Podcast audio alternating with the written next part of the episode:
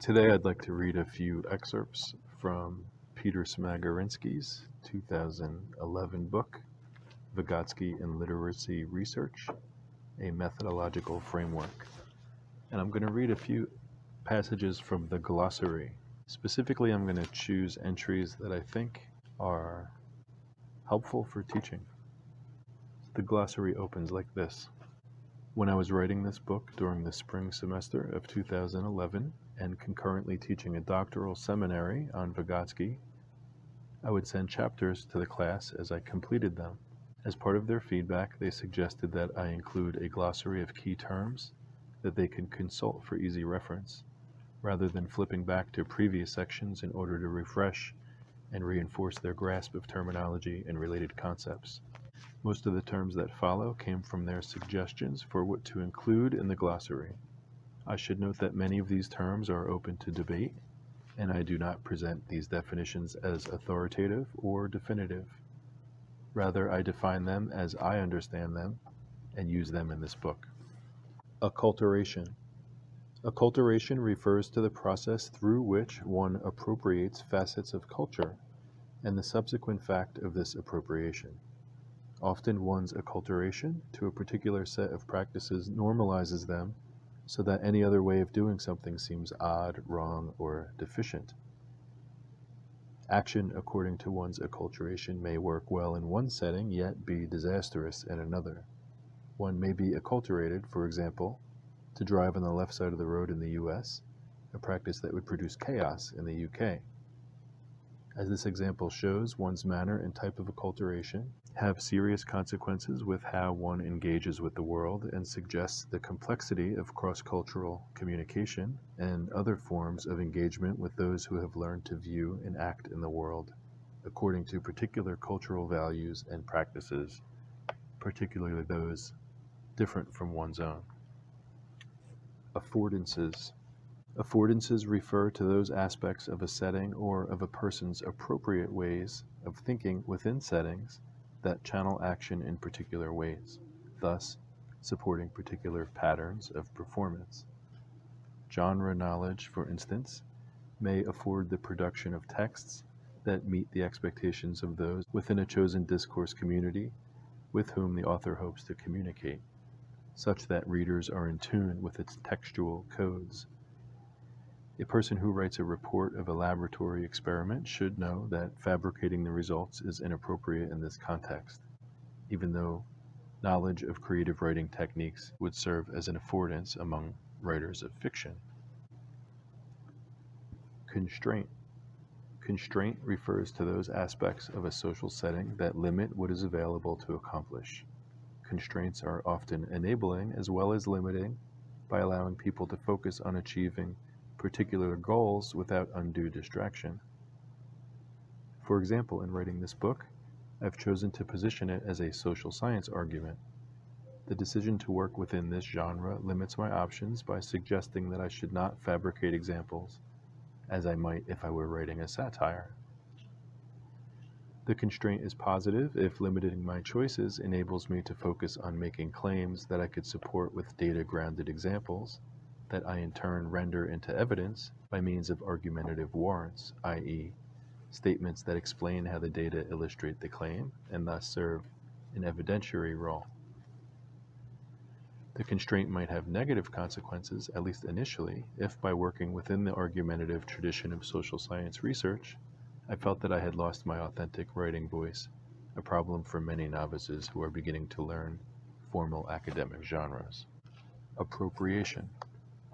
Appropriation accounts for the process through which a person adopts and modifies an idea, cultural tool, worldview, or other historical, cultural, or social means of engaging with people and their social environments. This term, as opposed to other terms that have been used to account for an individual's adaptation of cultural signs and tools, example, assimilation, internalization, interiorization, avoids dualism between mind and matter. Instead, it assumes that the mind is socially distributed by means of mediational tools and not encased within the skull. That is, Because thinking is mediated by cultural tools that achieve value through historical, cultural, and social practice, thinking is a joint activity rather than a solitary, isolated act. Appropriation accounts for how people incorporate and reconstruct aspects of a setting into their thinking, without suggesting a wall of separation between person and context. This term negates the implications of internalization and interiorization, which suggest a more direct out to in process that is out of step with the view that mind and matter are interrelated. Culture. Culture refers to human interactions that are grounded in recurring patterns among people over time. Cultures may be large, as in whole nations or religious groups, or small, as in the idiocultures that develop within particular small groups in classrooms. What matters is that cultures engage people in recurring social practices that move them toward a reasonably shared understanding of both immediate situations and the goals toward which they collectively work. Intersubjectivity.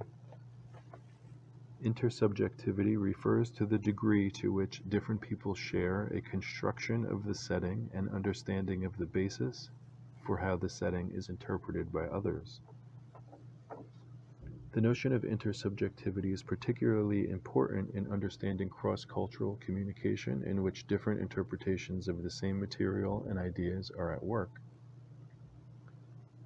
For example, teachers who view the classroom as an authoritarian site and students for whom active vocal participation is a norm for formal settings often construct student behavior differently. To students who believe that they are expected to participate, spontaneous expression may be considered appropriate. Yet, to an authoritarian teacher, such contributions may be viewed as disruptive. Educators disagree on the degree to which it is solely the student's obligation to understand the teacher's construction and thus achieve intersubjectivity, or whether teachers have a reciprocal obligation to understand and adjust to how students construct classroom norms and help to produce intersubjectivity on their end of the relationship.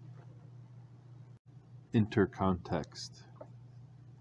Intercontext is a term that accounts for the ways in which social practices in similar types of settings tend to get reproduced over time. The intercontext of a social setting sets the stage for rituals regarding turn taking, social roles, the location of authority, and other factors that contribute to the practices that constitute the action of settings of particular types. For example, the intercontext of art classes in school tends to rely on informality, creativity, conversational relationships between students and teachers, and among students, opportunities for provisional composing that may be discarded, and other aspects of an exploratory approach to production. These values may not obtain in other types of classes where the intercontext suggests that a more formal, restrained, and conformity-oriented set of practices may be extant and prime for reproduction. Historical. Historical refers to the precedents through which cultural and social values have been developed over time, particularly those involved in the establishment of guiding conventions. The historical conduct of schools, for instance, emphasizes that authority is located in teachers and texts, that students play a receptive role in the flow of knowledge, that middle class values concerning appropriate social behavior predominate, and so on. These historical precedents, in turn, set the stage for emerging action that tends to rely on and perpetuate historical processes. Historical precedents enable continuity in cultural practice, for better or worse, depending on one's perspective. Motive.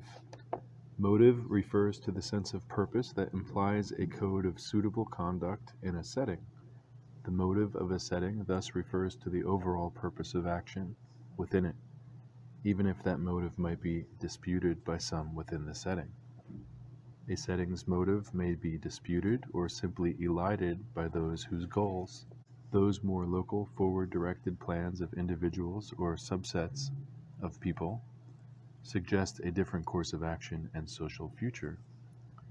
For example, the overall motive of a school might involve the attainment of status through students' achievement of high scores on standardized tests, an outcome that suggests particular means of instruction geared toward test preparation. Individuals within the setting might have contrary goals such as the encouragement of open ended thinking, speaking, and writing, that comprise a process of developing tools to promote a reflective disposition.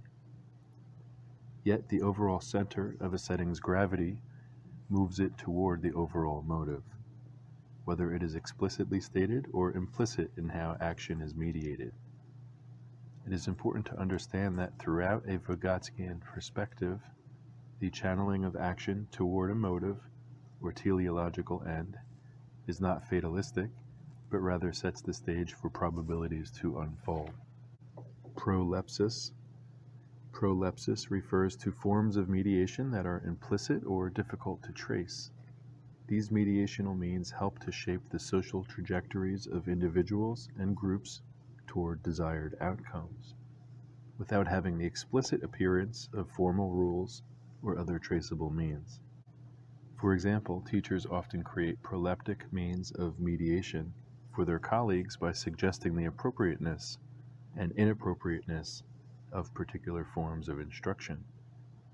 Activity oriented teaching might be termed, quote, just playing games in staff room exchanges, such that substituting activities for lectures would be discouraged, not by the imposition of formal rules, but by the assertion of values. Social. Social refers to immediate human interactions and how they mediate thinking.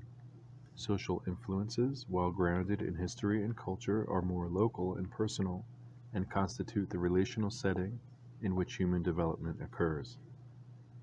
The social environment of a newsroom at a newspaper, for instance, would involve whatever idiosyncratic social patterns emerge from the interactions of the individuals who are present. These social patterns do have a historical dimension in that the setting is designed to promote the reporting of news, which provides a motive that makes mud wrestling inappropriate during working hours. They also have a cultural dimension in that there are established ways in which news reports are constructed that provide the template for the production of new news stories. The social environment provides whatever permutations any local setting provides on the cultural, historical, purpose of gathering in newsrooms and publishing news reports. Telos. Telos refers to the sense of optimal outcome that a culture provides for its participants without doing so deterministically. It suggests not only a direction, but a means for getting there through the mediational means it provides. Of course, the culture itself is not an organism, but a collection of like minded people, and the people are the ones who establish and reproduce across generations a sense of where the culture is headed and how to get there. Cultures that come in conflict often do so through conflicting teleological understandings. The US Soviet Union Cold War of the second half of the 20th century, for instance, centered on different teleological understandings, with the US pursuing the ends of capitalist culture and the Soviets implementing, at least initially, Marx's outline of a communist culture. Each relied on a different sense of telos and means for promoting social action toward that end. 21st century religious conflicts, as well as religion based wars throughout history, serve as additional illustrations of how telos, while serving as an organizing feature of a culture, may bring it into conflict with others. Concepts. Concepts are units of thought that ascribe meaning to the world by providing generalizations that impose a discursive order on the world. A true concept is internally consistent such that all elements grouped within it follow the same principles. People develop concepts in what Vygotsky calls a twisting path that does not proceed in a neat linear fashion. Rather, one's route toward the development of a concept becomes detoured, rerouted, and otherwise thrown off course as new examples are considered for inclusion within the concept, and as one generates sufficiently extensive related knowledge to make consistent judgments. For example, when I first moved to Georgia, I believed that my yard was inhabited by Baltimore oriole birds, a bird I had come to know growing up in Virginia, because I saw a slender orange breasted bird on the grounds. As I learned more about Baltimore orioles, I began to doubt whether these birds fit this category, because the birds I observed were ground and shrub oriented, while Baltimore orioles feed and nest higher off the ground. I determined eventually that the birds in my yard were eastern or rufous-sided towhees, based on my reading about their appearance and feeding and nesting habits. I'm not sure how to pronounce towhees. According to Vygotsky, my original regrouping represented a pseudo-concept because I had considered all slender, orange-breasted birds to be Baltimore orioles. Had my grouping been even less consistent, I would have formed a complex, which might have been the case had I included robins in this group because they have reddish breasts, yet are more plump than slender and their breasts are more red than orange, even though like towhees they are ground level feeders. My development of a concept of eastern towhees, then, required a process of differentiation that eliminated birds from inclusion in this generalization as I learned of their discrepant traits and developed a more unified process of identifying the birds and making sense of their role in my yard ecology. The development of a consistently unified conception enabled me to better anticipate future events which I understand to be a crucial aspect of developing a strong concept. For example, looking for the birds at ground level rather than mid-air better enabled me to observe towhees and understand their habits. I also anticipated that I could promote towhee habitat by planting heavy shrubs in which they could seek shelter. Planting heavy shrubs, in contrast, would not have supported Baltimore orioles, thus leading my anticipation of a future outcome to be thwarted had housing Baltimore Orioles been my goal. Spontaneous concepts. Spontaneous concepts refers to the sorts of concepts developed in everyday life without the benefit of formal instruction through which principles may be abstracted for application to related types of action. Spontaneous concepts are thus grounded in local situated practice rather than being accompanied by the development of rules, as typically happens in academic settings, where scientific or academic concepts tend to be learned. Spontaneous concepts have less potential for application to new settings because the knowledge is grounded in the conditions of initial learning. If, for example, I were to live in a desert-like arid environment, I might learn from local practice that native plants have long taproots leaves that collect water, and other means of self-sustenance that negate the need for watering. If I were always to live in such environments, my local knowledge or spontaneous concepts would be sufficient. Yet, if I were to move to a new region where plants had not evolved to become acclimated to droughts and apply the principle of not watering, my plants might die. Spontaneous concepts are thus more limiting than scientific concepts because they do not provide principles for reapplication in new settings. I have shared approximately one third or one quarter of the concepts and terms in the glossary of this book, and I could recommend this book. Once again, it's called Vygotsky and Literacy Research, a Methodological Framework by Peter Smagorinsky. And I think this set of terminology is helpful or can really be helpful to anybody who's a practicing teacher or a future teacher or somebody who's just trying to think about how teaching goes or maybe could go. Thank you.